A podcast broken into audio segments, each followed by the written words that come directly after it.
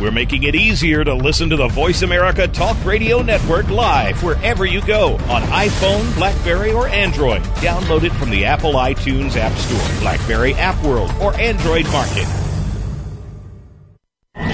The following program is being brought to you on the Voice America Sports Channel. For more information about our network and to check our additional show hosts and topics of interest, please visit VoiceAmericaSports.com. The Voice America Talk Radio Network is the worldwide leader in live Internet talk radio. Visit VoiceAmerica.com. The views and ideas expressed on the following program are strictly those of the host or guests and do not necessarily reflect the views and ideas held by the Voice America Talk Radio Network, its staff, and management.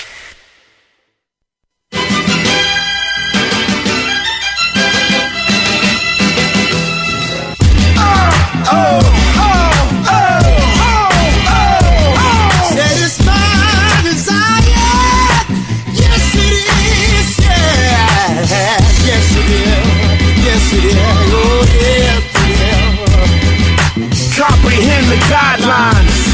My chest out, chinchilla on, relaxed on the sidelines. I'm so famous, understand. New York City respect my game like Joe Namath. And I protect my name like Joe Anus. In prison, y'all don't hear me. Alrighty, you hear that song, you know the show. This is Ray Ellis Sports on the Voice America Network. I'm live right now. yeah, that's right. I stole that from ESPN, but hey, what can I say, man?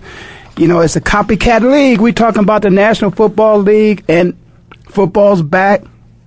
Hall of Fame weekend. Now, I got to admit, I was a little disappointed because I wasn't there. I had some personal things that just got me all caught up, and I didn't make it there. Shout out and happy birthday to my man Kevin Mack. I'm, I'm, of course, right now I'm on Facebook as I do the show.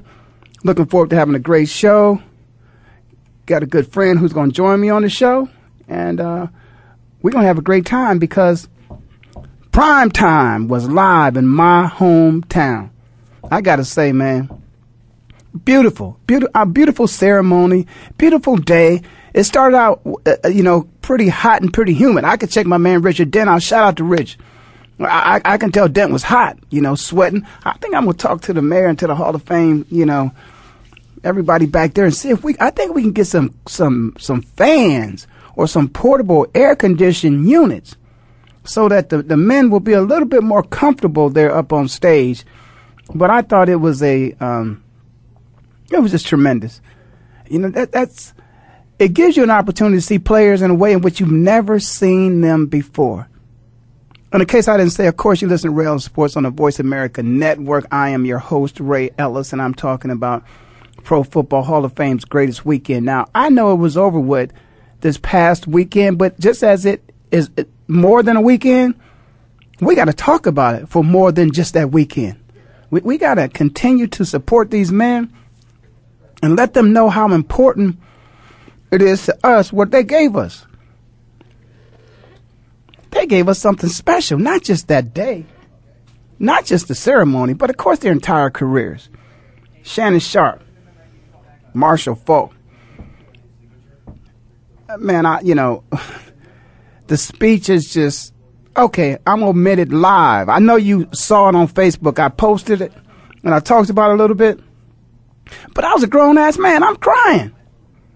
Okay, I'm 25. You figured out. I'm 25. I'm a grown ass man. I'm crying.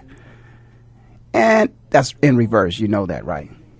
But I mean, this, these grown ass men broke me down. I'm like, what, what? is anybody watching me? Am I, am I, am I crying? Is that a tear? Is that another tear? Man, I, I mean, I, you know, I, I'm the type of person who played this game. I have so much respect for those people that, that played the game and and I, I enjoy watching them play.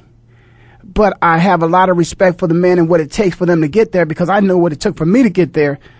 And I'm sure as hell not going to be. I've been in Canton, so I'm not. I know I'm not going back to Canton. I'm gonna go back there too. Of course, you know, have fun with my friends, hang out for the holidays, Hall of Fame festival. But I, there's no. I, one of my friends said something to me. I, Listen, man, don't don't wait on me to get in the Hall of Fame. I I wasn't good enough to make it, but I'm sure as hell happy to be part of that fraternity of those that did make it. And when they show the other side of them, of which I've said to you many times, football is what we do, it's not who we are. And then once they open up and let you in for you to see who they are, and they break grown ass men down and make us cry, man, that's a beautiful thing. That's my own little added version to a clapping audience since I don't have one. Monk, you know how to do that thing. But anyway, it was just a beautiful, beautiful day. And even though there was not a game, and I'm going to put my man Chris Slade on the spot here because I know Chris is supposed to be joining me here in a few minutes. Even though there was not a game, I got to be honest that, you know, sometimes when you play football, when somebody gets hurt, somebody else is supposed to step up to the plate, as we call it, even though you're not, you know, playing baseball, you're playing football. Somebody else has to step up to the plate and you got to fill in. And there is supposed to, for those that are watching the game, there's not a glimpse of thinking that the, the starter or the superstar is not in the game because somebody else stepped up, was prepared for that moment. Their one shining moment in life, and they get a chance to step on that field, and they just hit the ball out the park. Again, another, you know, just a sports, you know, term that we use. We ain't playing baseball. we talking about football. But you just play your ass off. And I got to say this there was not a Hall of Fame game this past weekend, but I'm telling you, the Hall of Famers that went in in that induction ceremony, they made up for it. If you paid to get a ticket, if you watched on cable, if you watched wherever you watched it at, you got your money's worth. You thought you saw a game. I mean, they, they, they just, they were talking about things that touched them in life, and you felt like the same kind of emotion you have when you play a football game, when your team wins, you know, you happy. You know, you don't always come to tears when your team wins, but there's an emotional uplift. And that's what the man gave us this weekend. I'm going to tell you what. You talking about raising the bar. You talk about all the things that we were afraid we were going to miss because of a lockout.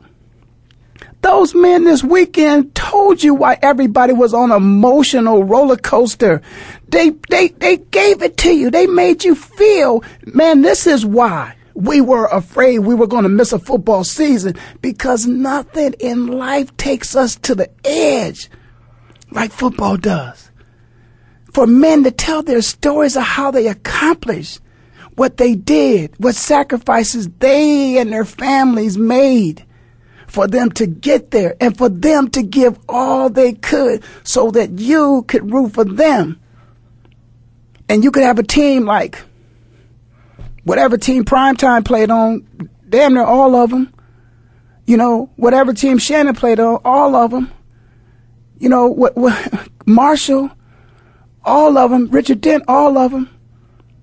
You know, and and it's it's it's a, it's a thing. Whereas sometimes it's worth the price of admission. And for those of us that tuned in, it was worth the price of admission. Now, as I said, they've raised the bar. This football season, it, has got to be over the top.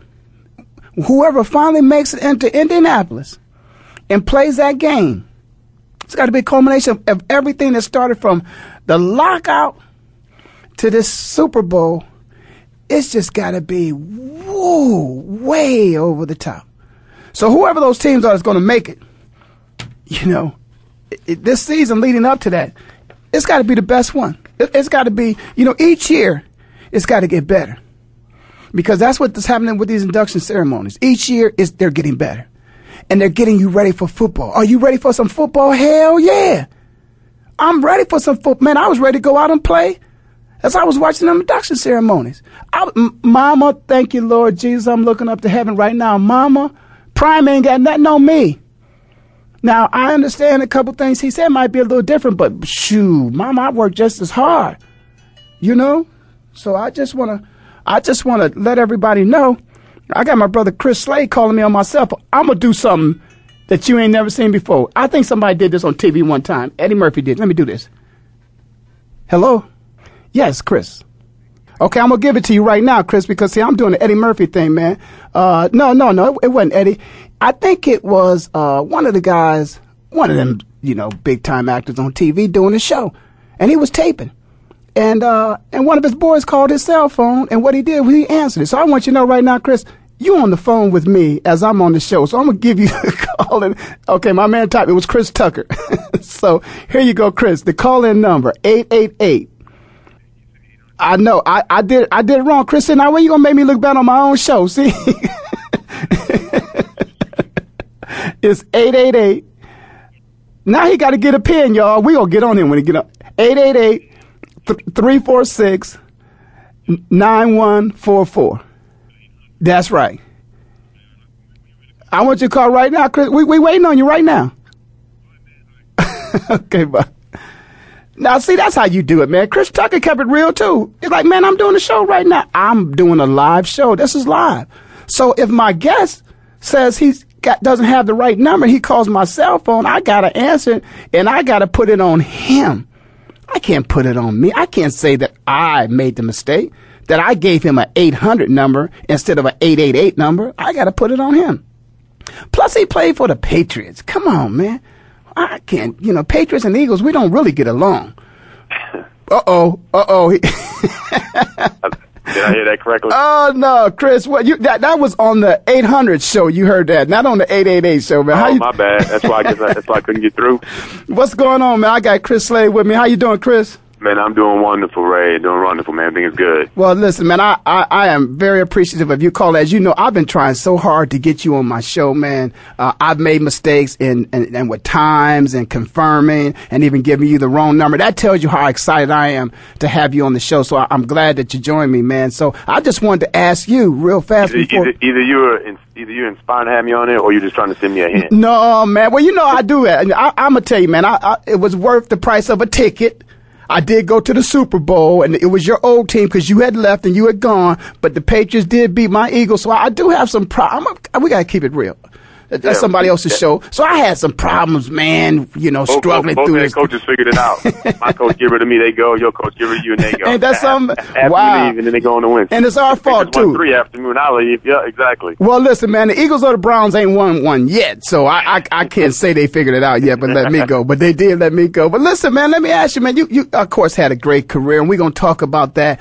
But let's pay some respects to to the guys who just went into the Hall of Fame this weekend. Now I, I gave it up. I'm gonna be honest. I said I was a 25 year old grown ass man crying, which I'm obviously the reverse. I'll let those figure that out. But anyway, as you watched it, Chris, was, how was the emotion, man? And you, as you watched that, if you got a chance to watch it, or if you've gone back and looked at it on YouTube or heard about it, share with us, man, a little bit about how you feel. Somebody who played the game, you know, at the highest level, damn good football player. But just as you watch these men, you know, in their induction ceremonies, how, how'd you feel about that? Well, you know, first of all, man, you know, I, it uh, it made me feel great. I mean, I played against four of those guys. I played against Marshall. Obviously, he was in the AFC East back when I played in New England. So I played against Marshall like 12 times. Played against Deion. Obviously, he was on the other side of the ball. Played directly against Shannon. Um, and, uh, and so, you know, those three guys, and, and I had like obviously personal experiences playing against them and, and watching them for a long time. So I was just delighted to say that, you know, that first of all, all those guys deserve to be there. I know I can tell that firsthand, especially being against Marshall. Um, they all deserve to be there. All great players, very you know, all good guys. And the thing about it is, is it's just it, it it made me feel good to see that these guys got in, well deserved. It was a lot of passion in all the speeches. You know, obviously Deion talking about his mother and Marshall talking about his high school coach, who's kind of like took him on as a father. Um, and then you know, and then of course you got you know Shannon his story about growing up uh, down in the sticks if you may, of, of Georgia and, and watching his struggles and going to Savannah State and just coming out basically just saying that, you know, Sterling was still the best athlete in the family, even though his brother, you know, Shannon's in the Hall of Fame. So just listen to those, listen to those t- testimonies. Just, um, you know, man, you can just feel that they see they were heartfelt. And, uh, just the fact that I got a chance to play against all those guys, I can personally say they deserve to beat. And I don't know, you know, obviously Sabol personally and Chris Hanburger, uh, being a hometown boy. He's from Newport News, Virginia, so I knew about him as a child growing up when he played for the Redskins. So I uh, don't know him personally, but know who he is. So for me, it all kind of hit home, and it was all personal experiences that I've had, either playing against those guys or spending some time with them off the field. And you know, you mentioned uh, Chris Hanburger, who I was going to mention later on, because you know when, when we really talk about uh, you know, the NFL and we talk about those who paved the way before, you know, I got to be honest myself. I, I'm, I'm 52 years old. Those out there know I'm just playing a little game about that 25. But Chris Hanburger is one of those men that I watched as a kid and he definitely was a hard nosed ball player, damn good linebacker. And, and he really, is the generation that they talk about that paved the way for today's players. And so I'm so happy that he got a chance to get in. And he was extremely humble, but he, he certainly was worthy of it. And sometimes it's a generational thing. So the people that are watching it today that, that are 25 years old and not 52, they may not appreciate Chris Hanburger like I do. Like you said, you you appreciate the fact because the the legacy lives on because you're from his hometown, so you right. certainly appreciate that and you know the history. But those are there's some other people out there who don't really appreciate it. And I'm gonna tell you, uh, and I think it was 55 that he wore for the Washington Redskins. Man, listen, yep. he used to bring it, man. He he he had yep. a serious, serious, serious ball game, and he definitely was uh, worthy of uh, you know his induction. And uh, and I think there was another uh, gentleman who had passed away, and his son uh, received it on his behalf. I think it was Richie, Richard, Ricker. Ricker, right? And he yep. too, you know, deserved. It. And I'm so glad. And and part of the way we can uh, understand uh, their worthiness is, of course, what Mr. Sabol did. So I got to take a break, but I'm gonna take no, we, a break. He also, excuse me, I'm interrupt you, man, but you know, I think we we can't be remiss, you know, not mentioning, you know, mention Richard Dent, another guy who was just a pass rush demon who I who I also got a chance to play against early in my career. He was at that time he was with the uh, Indianapolis Colts, so um, you know he was you know he was he invented that chop move on on, on the pass rush. You know the you know over 150 some sacks you know his career and. uh Oh, we're gonna talk. We, we're gonna talk about Dent because see, Dent is special to me too because see, Dent gave my man Todd Bell, who was a teammate of mine and a man that I admired, and the man who didn't even know it. Taught me how to play strong safety as I was playing corner in college, and he was our strong safety. So we're going to talk about that on the other side of break. We're going to take a break now. You listen to Ray Ellis Sports on the Voice America Network. Of course, I'm in Phoenix living like it matters and got my man Chris Slade finally with me on the show here. Of course, play for New England Patriots and a couple other teams. I'm going to let Chris tell you about that on the other side of break when we come right back.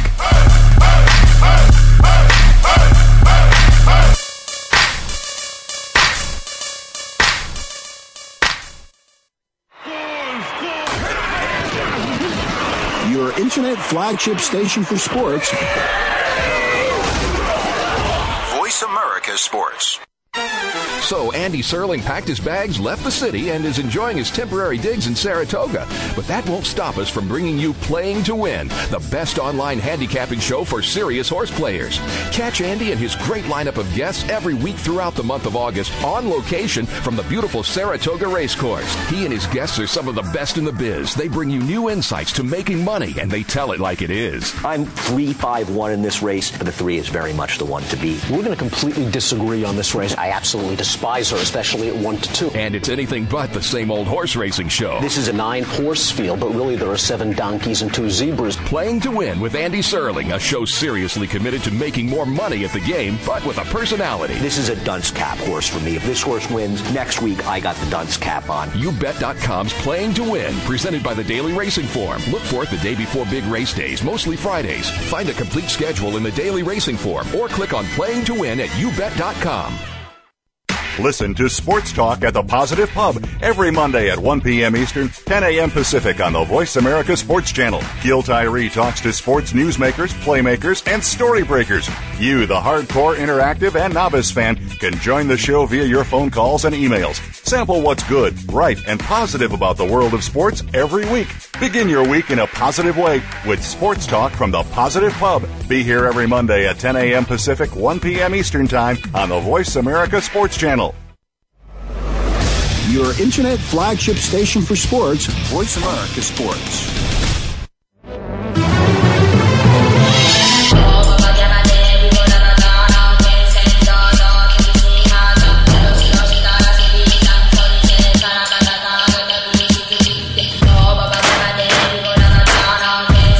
All right, you're listening to Ellis Sports on the Voice America Network. I'm in Phoenix, living like it matters. Got my special guest with me, Chris Slade uh, former linebacker in the National Football League, of course, played many years with the New England Patriots. Uh, but Chris, when you left the Patriots, where'd you go? I went to Carolina for one year. Right. Okay. Okay. You finished your career there in Carolina. Am I correct? Panthers. Yep, that's correct. Yeah. Now, you know, of course, the Hall of Famers always get a chance to tell their story and kind of tell people, you know, who was inspirational in their life and, uh, you know, who were some of the people that were, uh, you know, responsible. As we say a lot of times, we, we say, hey, I could have never done this you know, this person is truly responsible for where I am today. Our parents are always a part of that. Some other people, a lot of big, you know, are a big part of that as well. But, you know, I'm going to take you down your Hall of Fame road because if, you know, I don't care what anybody says. If you make it to the National Football League and you play there, I'm going to give you at least, not you, but, you know, if you make it there one year, uh, if you make it there one day, you're extremely special. But if you're going to put a year's time in with the National Football League, then probably coming out of your high school, you got a Hall of Fame career. You know, so I'm, I'm gonna say everybody who makes it to the National Football League makes it to somebody's Hall of Fame. So as you go through your Hall of Fame, and it probably was at the university as well, uh, but going through that, man, tell us, you know, some about some inspirational moments and times and people that helped you throughout your life so that those who are listening might understand, you know, wow, some of those things are going on in my life and people doing those things for me, I might have a chance. Tell us a little bit about that. Well, you know, I think at an early age, like most athletes, I always wanted to be a, you know, wanted to be a professional NFL player or a professional sports person. So I think at an early age, I kind of made my mind that's what I wanted to do. And I think because I was such a busy and active kid, you know, my parents put me in sports basically just to kind of calm me down a little bit.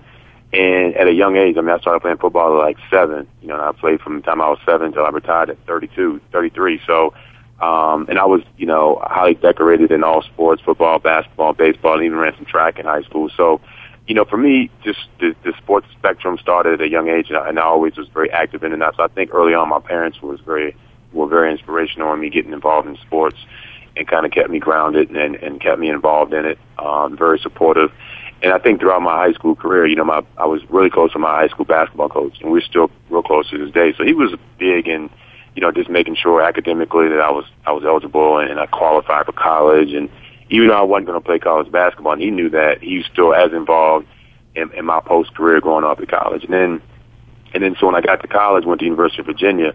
You know, I played for the you know the great George Welsh, who's now in the um, College Football Hall of Fame, who was there for 17 years, and he was just a uh, just a great uh, man to play for. He was a very strict, um, no nonsense military guy. Been in the Navy before Virginia he was someone who kind of uh, kept me on the straight and narrow, and, and a guy who was didn't take you know didn't take any crap from any, any of his players. So, and then you know I went to the NFL, and you know I got the the honor and privilege of playing for you know four Hall of Fame coaches: Bill Parcells, uh, Pete Carroll, um, George Seifert, and Bill Belichick. You know, you, you know, you put all that hardware together, man. You know, you got Fort Knox. You know, in terms of civil, you know, all the goals that they've gotten in championships, whether it's the college ranks or in the pros. So, you know, and three of those four guys, you know, were I mean, no nonsense, in your face, you know, uh, tough coaches, and then kind of Pete had his own little style about discipline, but he was just a different coach, but he was very, uh, very much no nonsense. So I've had a lot of, um, and of course Parcells led the pack with that whole, you know, tough guy and discipline and take no an answer and no excuses and, you know, uh, so I, I was just very fortunate, you know, my whole entire career to be around some very good football savvy people uh, tough guys and just kind of help mold me. And I think a lot of the things that I learned from early in my career from a guy like Bill Parcells, uh, you know, especially a young age going to the NFL at 22, coming out of Virginia, you know, kind of thinking you know everything. And, you know, he, he kind of put things in perspective. And I think back then, uh, kind of looked, listened and laughed and was like, oh, you don't know what you're talking about. But now as I've gotten older and retired and got my own family and a wife and, and a child, man, a lot of the life lessons that he was trying to teach me then on the field, um, even during timeouts or walking up the field, I just kind of listened and gave him a yes, sir at the time. But now I'm looking back saying, man, you know, a lot of things that he said to me was very inspirational and kind of helped me out in my life. So I've been very fortunate to have uh, great parents and, and, and teachers and motivators. And again, nine year career playing for four Hall of Famers, man, you can't beat that. And you got Al Groh, who was my position coach in New England went on to coach at University of Virginia for nine years. He Was uh, you know amongst all those guys in the coaching realm, he was probably my biggest inspiration, uh, just in terms of on and off the field uh, lessons learned. And so I've just been around a lot of good coaches and a lot of good a lot of good people. Yeah, you know, uh, you, you, mentioned a couple of those coaches that I have a special kind of affinity for. You know, Parcells and Belichick, both, you know, my years that I spent in the NFC East going up against those guys when Belichick, of course, was a part of the staff, you know, with the Giants, I got a tremendous amount of respect for both of those men. And I got to say, I'm, I'm, probably a part of the reason why this man ended up being the way he is, and that is Pete Carroll, because I get, I think I drove him crazy when he was my secondary coach uh, at Ohio State. But if, if, if, I got to take credit for it because from the time he left Ohio State, when he came there, wherever he came from, he had already lost part of his mind. But when he came there, he truly lost it. Uh, but he, he, Pete has a, a, a, an ability to push you beyond what you ever wanted to do or go to in life as a ball player. And I mean, sometimes he literally get behind you and push you in a drill or something, you know. Plenty, but plenty energy now. Oh yeah, more. You, you, know, player, he, definitely. You know, they they invented the medicine for Pete to calm him yeah. down, and he just didn't take it. He just threw it away. But but listen, one one thing that I really admired too uh, was the fact that you know media. We always kind of I gotta say we we put a little spin on things. So I, I'm, I'm gonna shout out to the Ohio State University because they had a little a little part in the Hall of Fame festival too and I don't think anybody picked up on it. But but when Prime Time was up there, Prime, you know, mentioned the fact that he had a coach when he first got to Atlanta. His secondary coach was a guy by the name of Fred Bruney. Fred Bruney. You know, the reason why I don't have any records and nobody else has any records at Ohio State about interceptions is because Fred Bruney was the man at the Ohio State University years ago and a hell of a defensive back. And of course, he's the guy that when he, when Prime was there with the Falcons, uh, you know, was his coach. But also, Marshall Faulk gave a, a special shout out to uh, his running back coach, which is a dear friend of mine, one of my best friends now, and that is Wilbert Montgomery. You oh, know, yeah. uh, you know, Will and I played together uh, with Philadelphia. And, you know, Will kind of took me under his wings when he got there. I mean, he was a superstar of the team, and I'm just coming out of Ohio State. I was a 12th round draft pick, and, you know, and, you know, he kind of let me hang with him, if you will. Uh, let me ask you about your time coming up. That was, that was my rookie year, and, and, and that's great running back was letting me hang out with him and showing me, you know, man, you know, you got to work hard because in the off season, me and him would go in the gym in the weight room and work out. We didn't have one of them, you know, them steroid looking chests. So we was trying to get one of them in the weight room the real way, you know, but we, it didn't work out that way.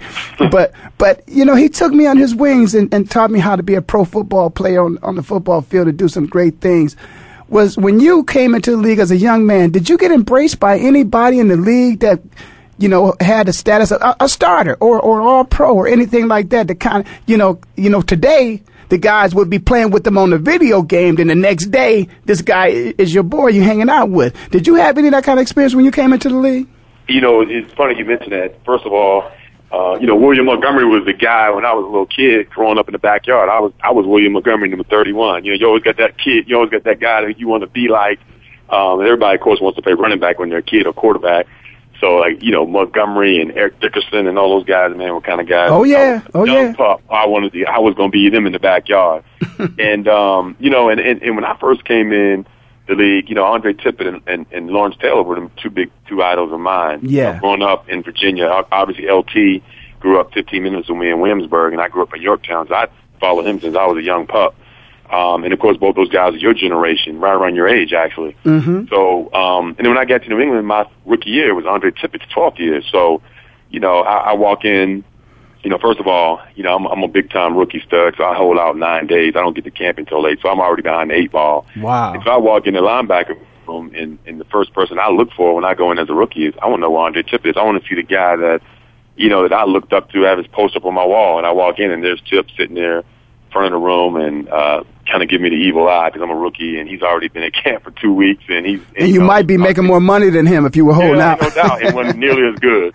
And and, and walked in and, and that person I'm like, wow, you know, for the first couple of days I kind of sat behind him way in the back and wow, that's Andre Tippett. You know, I'm actually playing with a guy I looked up to.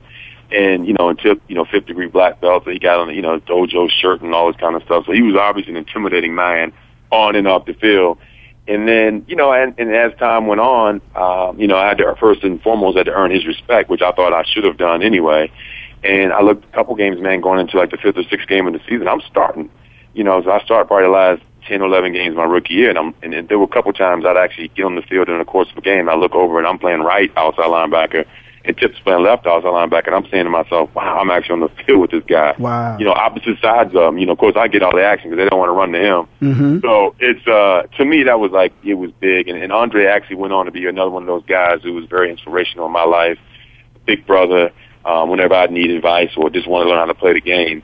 Um, at the highest level, I'd go sit in his office, and he always had time for me, even though I was a rookie and I was just out of college and wet behind the ears. And he's this is the man that you know, on his way to retire, and obviously going to to be a Hall of Famer. Just got inducted back in '08.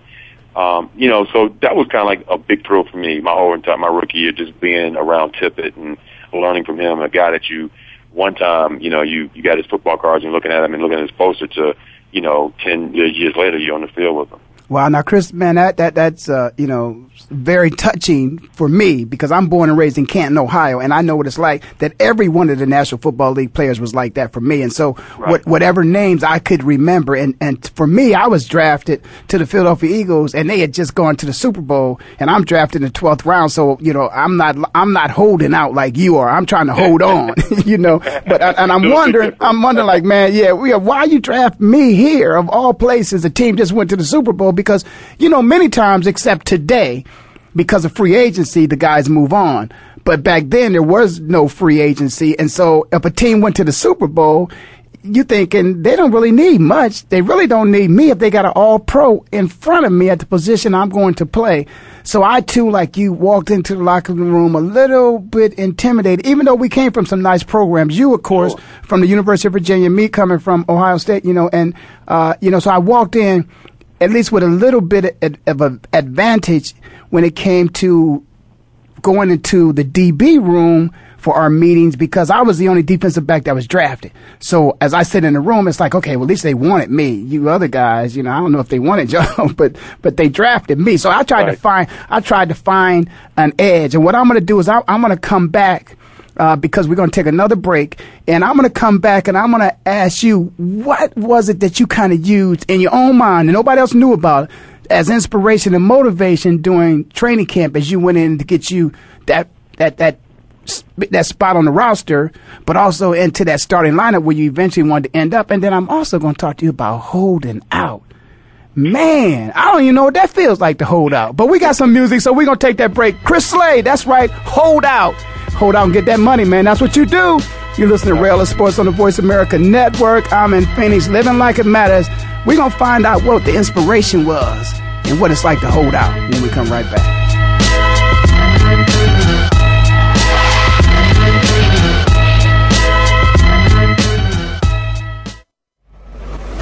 Your internet flagship station for sports, Voice America Sports.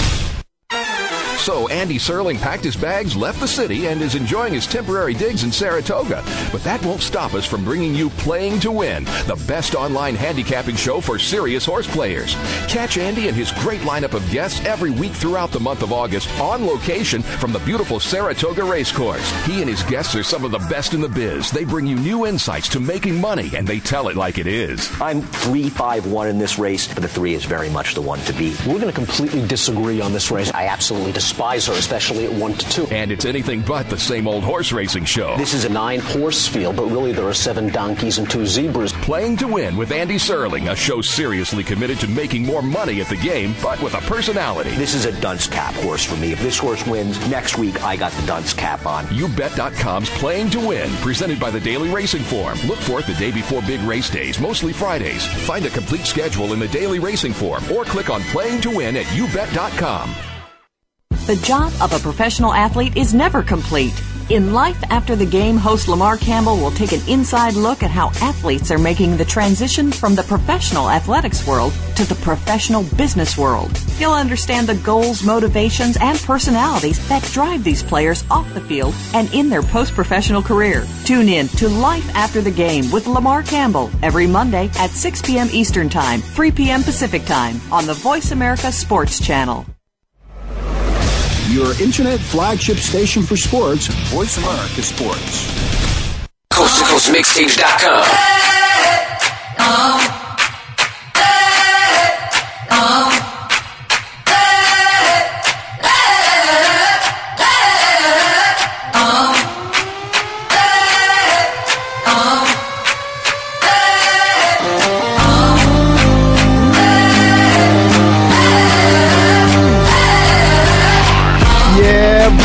like halftime, see, because that's when I get to hear that music right there. I like that music. You listen to Ray Ellis Sports on the Voice America Network. I'm in Phoenix, living like it matters, and I'm talking to my man Chris Slade. Uh, of course, uh, Chris uh, played in the National Football League for nine years. Uh, spent yep. Uh, most of those years with the uh, New England Patriots, and then I think with Carolina Panthers ended up his last uh, season with. Uh, Chris, we before we went to break, you know, I kind of wanted to ask a question in terms of, you know, I used to carry this chip, self-made chip on my shoulder that only I knew about. You know, I always tell kids when you're out there in the streets, man, there's two people that travel with you all the time and that is that's Jesus and the devil, and, and and Jesus on one shoulder and the devil's on the other. Keep Jesus on your left shoulder. That's where your heart at. Keep him in your heart. But the devil messing with you all the time, and so I try to get him off. Now, I created these things in my mind too. When I would play football games, like somebody said something about my mama, and I'm taking him out. I'm just gonna take his neck off, take his head off. I'm gonna I'm gonna hurt him so that he can't play. I'm not gonna injure him, but I'm gonna hurt his feelings. I'm gonna, I'm hurt his courage. I'm gonna do something to him. But I, I would get my own self you know, motivate myself, inspire myself to go out. As as you approach your career in the National Football League, you know, we got these superstars that we talk about that we we've seen on video games, bubblegum cars, all that. We talked about that part of it.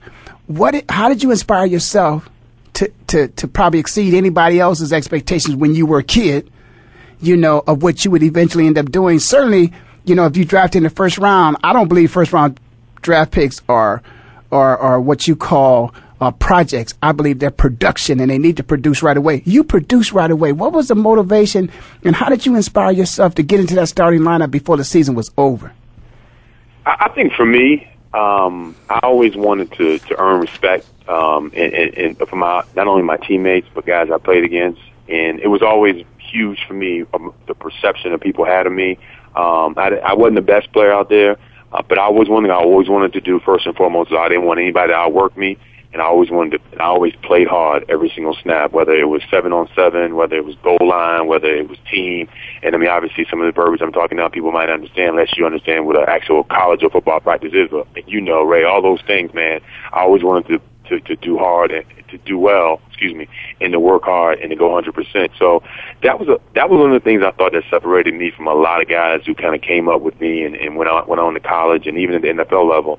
You know, being in shape, um, working hard, never taking a playoff. Because at the end of the day, the way I always thought of it and the way I always perceived myself was, you know, you know, a lot of guys are going to make a lot of money. They're going to have a lot of, you know, material things, jewelry, houses, cars, you know, and that go and goes and come. But your reputation and and what people perceive of you, perceive of you, perceive of you. That to me, that was always important, and and and I always wanted to earn respect to the guys I played against. So that was always the thing that I was the most scared of. And and once I kind of felt like I earned the respect from my peers when I first got to the NFL, like the Andre Tippetts, the Bruce Armstrongs, uh, you know, a guy like Drew Bledsoe was the first player to draft, the guy that I played with for a long time.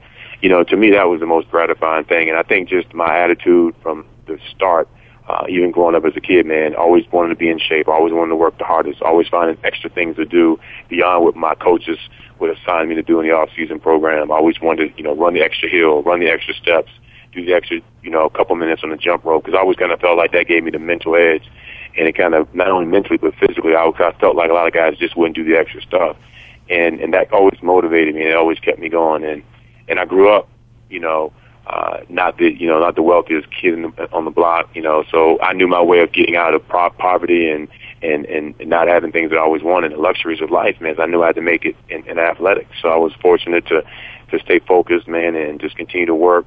And, and was able to help my family financially and, and get a degree from University of Virginia in four years. So to me, it was just a combination of things. But the most important thing thing that drove me the most was I think just trying to um, just get the respect and, and just earn um, earn earn the, the people's trust that I played with and guys I was, I was around.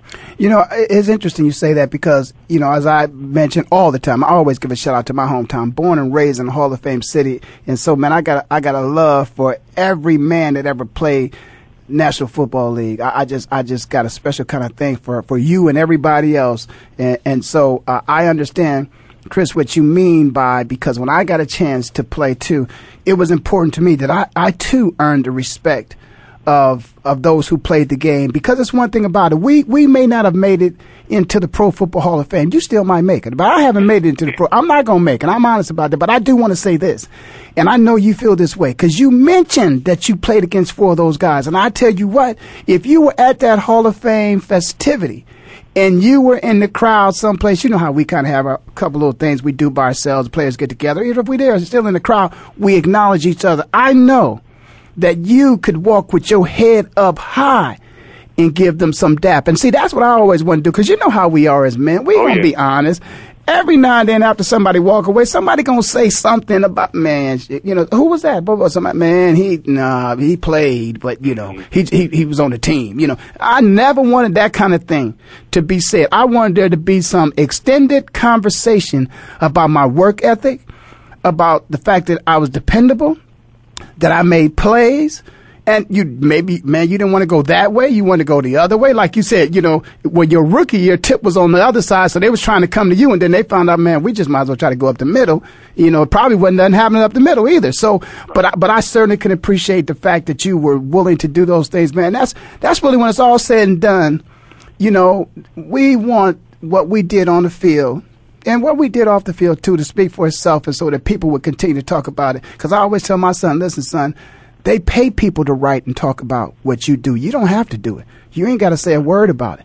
If you do it right somebody else is going to get paid to talk about it and to write about it. And the tv will, will play it if, if you do it right. So i appreciate that. But let me say something else man. I got to talk about this. And i hope i got enough time. You give me a little bit of here uh, let me know, Monk, how many more minutes I got here to talk about this? Because I, have the, the, the pleasure every Tuesday morning to see my man Kwamie Lassiter coming here. And I, and I and I tease Kwamie when I see him, and I talk to him all the time because he got the, he had that franchise tag on him. I said, "Let me feel what franchise feels like." You know, just tap you on your shoulder, brother, because I never had that tag on my back before. But now I got to talk about holdout. See, because I I never I caused I caused a whole lot of holding out in Philadelphia. I got to be honest about that. Because, you know, Chris, sometimes every now and then, man, we, we, everybody, we love each other, but every now and then somebody might say, man, okay, if he got that, I got to get this. And a little bit of that might go on, but, but then again, it might be what you want. You ain't worried about what nobody else want. So I just want you to explain to those out there who never had the experience.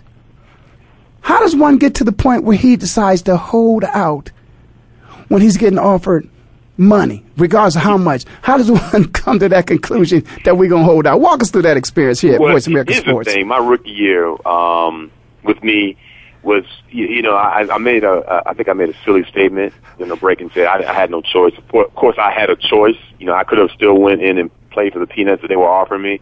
Um, Okay, wait a second. Let's let's put it in perspective. Peanuts, Peanuts in that year of 1990, 93. 93. What was Peanuts at that time? Uh, I can't remember what they offered me, but it was a lot less than I, I think it was under. I think here's the thing: the way it was, it ended up being. We just want to put it in perspective because you know right now the minimum salary for the guys right now the minimum is five fifty. So we just want to put it rookies for for, for, that's for rookies. That's for rookies. Oh no, a second year player. Second year player Wow, was it was like one. It was like ninety four, uh, ninety four thousand. It's like ninety five to hundred thousand my rookie year. See, and for me, for me, my second year when we went on strike, the minimum salary was forty thousand. So if it went from forty to ninety something in ninety three, and in 2011, second year player minimum was five fifty. So okay, so your peanuts was more. Your peanuts was around a half a million to a million. We talking, Yeah. but we don't get into your money. We just want them to know what peanuts was at that time. Right, I okay, understand. I understand. Right, that's fair. And, and the thing about it is, is it, obviously in retrospect to the average nine to five hardworking person, you know, that's not peanuts. But in, in, in, in all, it's all relative to what the act for my sport and my profession at the time. Oh yeah, it no, a lot of money. No, Chris, no, that's relative because I what I want people to understand is how hard what you did made it better for the guys today. Yeah. So that's what I, that's the point I'm trying to make. That peanuts back then has changed to what peanuts is today. But Yeah. but but because of what you did back then, peanuts today is. You know, a whole lot, hell of a lot more than they were back then. So go ahead. We got two minutes, and we, right, we go, but we can quick. finish this on the other side of break. No, go ahead with it, and I'll lead you in the break when we have to. No, absolutely, man. And and here's the thing, Ray. If we were first year, the, um, the salary cap, the rookie salary cap, you you know, there's a, there's a gentleman that was handling the cap for us. Um, and, and basically, I, I got the fortunate but unfortunate luck of being with Drew Bledsoe in the same draft class. He was the number one pick of the draft. Uh, he got, I guess, it was like 47% of the pie uh, of the rookie salary cap. I guess you allotted X amount of dollars at the time. I can't remember what the exact number was, but Drew got 47% of it. And then you're looking at eight other guys who got drafted that year. We had three guys in the second round. It was myself, 31st pick of the draft, Then we had Todd Rucci from Penn State. Then we had Vincent Brisby, who was a receiver from Louisiana. Um, so we had three guys in the second round. And then after that, you know, you got your third, fourth, fifth, and so on picks. You know, we even had Troy Brown in that class, who was the last player picked in our draft. Oh, yeah. You can imagine what kind of crumbs he must have gotten. He ended up, he ended up being the best player out of all of us and played the longest in New England. So, uh, long story short, man, we didn't. They didn't do a good job. I thought of allocating the, the cap dollars to everyone. Drew, obviously, number one player of the draft, is gonna get taken care of first, as he should, and he did. So my agent and I talked, and, and we decided, hey, we're going to hold out and try to get your get your worth or close to it, which you should get as a number one first player, second player picked in the second round. Who nowadays, two years later after that, '95, I would have been the first round draft pick because of the expansion with Carolina and Jacksonville. So, um, you know, now with the 31, you know, that, back then we didn't have the, the 31, 32 teams, but now we do. So that was kind of the deal. Um, it was a long 10, 10, 11 day holdout. You know, I missed, as you know, you got two a day, so I missed 18 total practices. So I'm behind the eight ball the whole entire season. Um, but I, I came in and in shape, ready to go, and I started off as kind of a pass rush specialist on third down, and then I was able to allocate my game to a, a full time starter by week five or six. So which is what I alluded to earlier in the, in the um in, in the telecast. But uh, you know, it was tough, man, because I, I was, you know, being a rookie coming up to New England. The team wasn't any good. They were like, I think one and fifteen the year before I got there, two and fourteen. So I had no right. I'm in my mind to be holding out, but I knew at that time I had to do uh, what was best for me and my family, and that I thought was going to be fair. Now, it's interesting that, that you said uh, 1993. See, that's an historical time of uh, of of God, a calendar year, a calendar period, 1993, as it relates to football, because that, of course, is uh, the benchmark of which negotiations always look to, because it was the pre 1993, and then, of course, the post 1993 uh, in White. terms of that's exactly right. And Reggie, God bless him, one of my teammates with the Philadelphia Eagles. Never saw there. Never was a better defensive lineman than Reggie. I don't care what anybody. That's my. That's my he, opinion. he was the first big free agent. That, Oh yeah, uh, around that yeah. time. Yeah, it- it- Reggie was big in everything. He he, he was. Yeah. I mean, Reggie just got it done, and, and and and thank God for Reggie because he opened up the purse strings uh, to football for for everybody to have a chance to to earn a, a, a very good living and, and playing the game. But but certainly you mentioned some things there. You mentioned about. Forty-seven percent of the cap going to the first round pick, which which happened to be a quarterback. Now, let's just explain to those fans out there listening: is that typical that there is a percentage amount of the money that's delegated and allocated for the rookies to come in per team that there is normally if you got a quarterback or whoever that first round pick is you can assume that he is going to get somewhere in the neighborhood of close to 45 to 50% of that funds those funds that are allocated for that rookie class I, I think it's fair, especially if if he's a quarterback. They're gonna always they're gonna always get the majority of the money. They're the you know the, according to the experts, the most important player on the team. Uh, it's a high high profile position, as you know, and it's it's a tough position. I, I think it's the toughest position uh, mentally and physically in, in all of sports. Um, and, and they're gonna always get the most money. And whether we think it's right or whether we think it's fair, they get the most blame when things go wrong, and they get the most praise when things go right. So that's just kind of the nature of the business. And you just you as a teammate and, and a player in the National Football League, you just have to learn to accept it and, and deal with it. And I was and I fell victim of that situation my rookie year, um, dealing with the fact that Drew was not only the first player picked on our, in our draft, but the first overall player picked in the whole entire draft. So it was a uh, interesting, to say the least, uh, situation. But Drew went on to to have a great career, and, and he got what he deserved, and he. He was the uh, you know the face of the franchise for a long time. Yeah, you know, looking at today's uh, NFL, uh, it looks like uh, the new CBA um, has uh, has been written in such that uh, you can jeopardize a season uh, towards free agency if you hold out beyond a certain period of time. And I think uh, DeSean Jackson was about to fall victim to that and realize that, man, let me get in camp. You know, if they're going to do something, let me go in camp.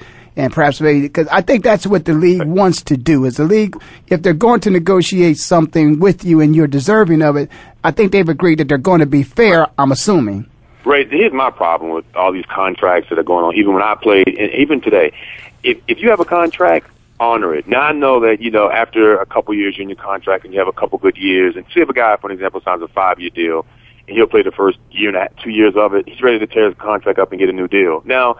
Don't get me wrong. I think that every player should get paid according to their worth. But if that's the case, why even have contracts? And I think that so many players you know, they have a couple good years and they start reading press clippings and seeing what their peers are doing and what they're making. They get antsy. They want to hold out. They want to come to camp. Hey, when you you sign the contract, you you liked it then. So just like it till you till you till you play through it. I, I think that's kind of gotten blown. I, I think that's kind of lost its perspective of honoring the contract. Don't breach your contract. If you liked it when you signed it, play it out. You know, and and if you continue to prove your worth, the money's going to be there. That's the only problem I have with today's generation. Even when I played, I see guys have a five year deal, and after the first year, they want to hold out because they want more money. Come on, I mean, just play your deal out. Yeah, and you know what? I'm I'm going to you know I'm gonna meet you halfway there because one thing that I during my days of playing, you know, Dick Vermeil was one of the first coaches that I ever knew. I could to this day I can picture him walking over to me, putting his hands on my shoulder, kind of slapping me on the back, and you know, congratulating me on the way that I played. Uh, you know, last the previous year and even throughout preseason and the first couple games we had, and said that you know he was going to bring me upstairs and we were going to talk about you know looking at my contract and maybe you know doing it over again. I was happy about that. Of course, we went on strike and it didn't happen, so I had to wait. Now I told you that I did. I was not a holdout. However, I did cause some problems because I did negotiate a contract that caused a few people to hold out and even betrayed my good friend Wilbert Montgomery. I love him to death, bro, but there were some issues there that Wilbert didn't necessarily agree with based upon some, you know, money that came my way didn't go his way or some other guy's way, and he ended up in Detroit. But but let me just say this. Here's here's the thing about it. When I first made the team, the Philadelphia Eagles, the general manager Carl um, uh, Carl at that time. Uh, what is Carl's last name? Can't even remember his last name. Uh, but general manager for the Philadelphia Eagles congratulates me and says, I want to congratulate you on making the team thus far because we have been known to let people go throughout the year. They were cutting people week by week. Mm-hmm. They weren't even waiting to the end of the season. They, they were cutting people week by week. So if it's a contract, it's a kind of a one-sided contract. And I got somebody who's a former agent on there. I'd like to hear what her opinion is. That's Miss Kim Harper. She's joined us on the line here. And and Kim, uh, I was talking to our good friend Chris Chris Slade uh, former New England Patriot linebacker, and we're talking about contracts. And Chris mentioned that, hey, that players should honor their contract. They shouldn't be trying to hold out if they got another year left on that contract. Uh, Kim, I know you did some contracts back when I was playing. What's your perspective on, because an owner can cut a player anytime. So what's your perspective on players negotiating a contract in the midst of a contract, or you think they should honor and play those contracts out? Well, see, it's kind of a two a double-edged sword for me because as a player, I think players deserve to get as much money and compensation as they possibly can because of the stresses that are put on their lives, both family, personal, professional, as well as their bodies. However, once you make that contract, uh, I think you have an obligation to honor it because what players have to realize is that there's always going to be the following year there's always going to be somebody that makes more money. There's always going to be somebody that gets a bigger house. So if what you're doing is looking for a way to get into a contract so you can try to renegotiate that contract and not have to prove yourself, I think that's a, a, a bad deal to do. A lot of players want to go into a long-term situation, and then when they say see other players for whatever reason get better compensation, they want to opt out.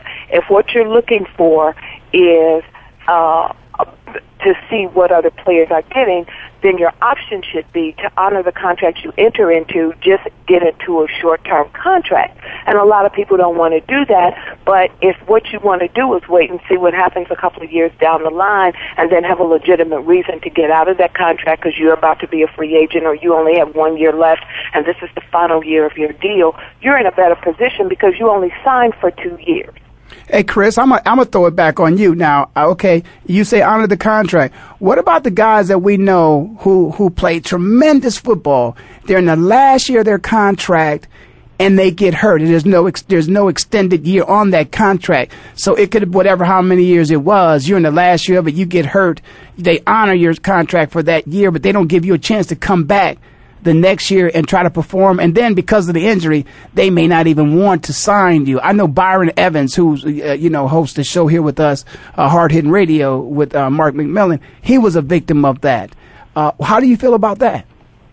I mean, I agree. And it, his, the flip side of that is, and, and Kim brought up some, some excellent points um, first. And but the flip side of that is, I think, you know, say if you that guy has, a, for example, has a five year deal and you get your contract, say like in a year two or three, the, the, the club comes in and wants to uh, redo your deal or, or give you an extension, and you get hurt, and then they cut you afterwards. So I guess either way, you you know it, you, you it's in a no win situation because if they don't bring you back because you're injured, then you don't get your money. If you try to get an extension, and then they try to get you back on the practice field for like just like you all you know the whole thing, just get you on film for one play, they'll cut you, and they bring you back, get you on film for a play, and, and they'll still release you. So I, I think that it it, it, co- it kind of goes both ways. I mean, it is NFL. Um, as you know, it, it's not it's not fair. Never have been. Never going to be. Just because the owners own and the players play, so they're going to make decisions based on what they think is best for their franchise. A lot of times, and a lot of people's feelings get hurt, um, and it's just it's just the nature of the beast. I think that uh, at the end of the day, I, I think that yes, players should get paid their worth accordingly to the market value, but at the same time, uh, maybe I'm just old school. I, I think if you if you have a contract uh, play it out to, the to, to, to the closest you can to the end. Obviously, if you got a year left and they want to rip it up and extend you, that's their circumstances. But I mm-hmm. think you get guys with these five and six year deals and they they play two years of it, they want to hold out of camp. That's the biggest problem I have. I think if you get close to the end and the team wants to come in and say, hey, Chris, hey, or whoever, whoever, we want to renew your deal. Because that's what happened to me in New England. They, we had had some preliminary talks after my original contract after my second year, and then I had signed like a, th- a three year deal. But we just said we're gonna play one, play the third year out, and then you became, then I became what they call a restricted free agent. I went back to New England for one year, and then after after my fourth year, I became the unrestricted, and obviously I, I, I did a brand new deal with them, and you know play that whole deal out. But um, I just think that you know it's the NFL, and no one like like Kim said, you know there are always going to be guys making more money. Always going to be guys with bigger houses and better cars. You just have to be uh, in the grand scheme of things fortunate and blessed that you know you're making more than a school teacher who probably has more influence on the people than you do. Well, and then uh, another an, another thing you could do also is make those provisions. Make your agent write in provisions where, as you play along, maybe as that year progresses and you get toward the end of that contract, maybe you can pick up some more guaranteed money in a in a separate deal that will not affect the salary cap as well. So maybe you'll get that grand bonus at the end of the year. So if you do get injured, you just got a three million dollar payment you should be able to work that. And if unless you're going out and buying everybody you know a house or a car, you should be able to put some money aside for that retirement because you should be thinking that in the grand scheme of things, as an NFL player, unlike baseball or basketball, you don't have 10 years or 16 or 20 years down the road. Those are exceptional players in exceptional circumstances. Most don't last except for between the four to seven year period. Well, I, I don't know what went on in this negotiation, but I'm, I'm sure you're probably going to uh, agree with me on this, Chris, and probably you too, Kim, as well. Uh, but for the first time, and it looks like uh, we're about to wind down, so I'm going to make this comment and we're going to have to close, but it looks like for the first time, I'm seeing a lot of contracts that have guaranteed money. I mean, not, they're not necessarily identifying it as a signing bonus. Uh, they're identifying it as guaranteed money. It may be in the form of a signing bonus, but for the first time in the history of the National Football League, you're seeing a lot of contracts that are have a term attached to it, guaranteed money.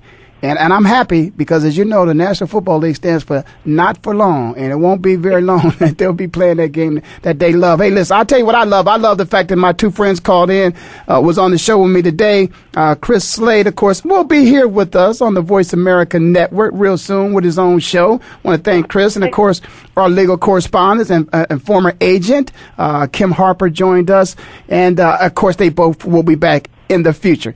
You listen to Ray Ellis Sports on the Voice America Network. I'm in Phoenix living like it matters, and I got to go. So I'll see you next time, which will be the best time. Money, cash holes. I'm from the hood, stupid. What type of facts are those? If you grew up with holes and you zap toes, you celebrate the minute you was having. I'm like, fuck critics, you can kiss my whole asshole. If you don't like my lyrics, you can press fast forward. Thanks again for listening to the preceding program brought to you on the Voice America Sports Channel. For more information about our network and to check out additional show hosts and topics of interest, please visit VoiceAmericaSports.com. The Voice America Talk Radio Network is the worldwide leader in live Internet talk radio. Visit VoiceAmerica.com. The views and ideas expressed on the preceding program are strictly those of the host or guests and do not necessarily reflect the views and ideas held by the Voice America Talk Radio Network, its staff, and management.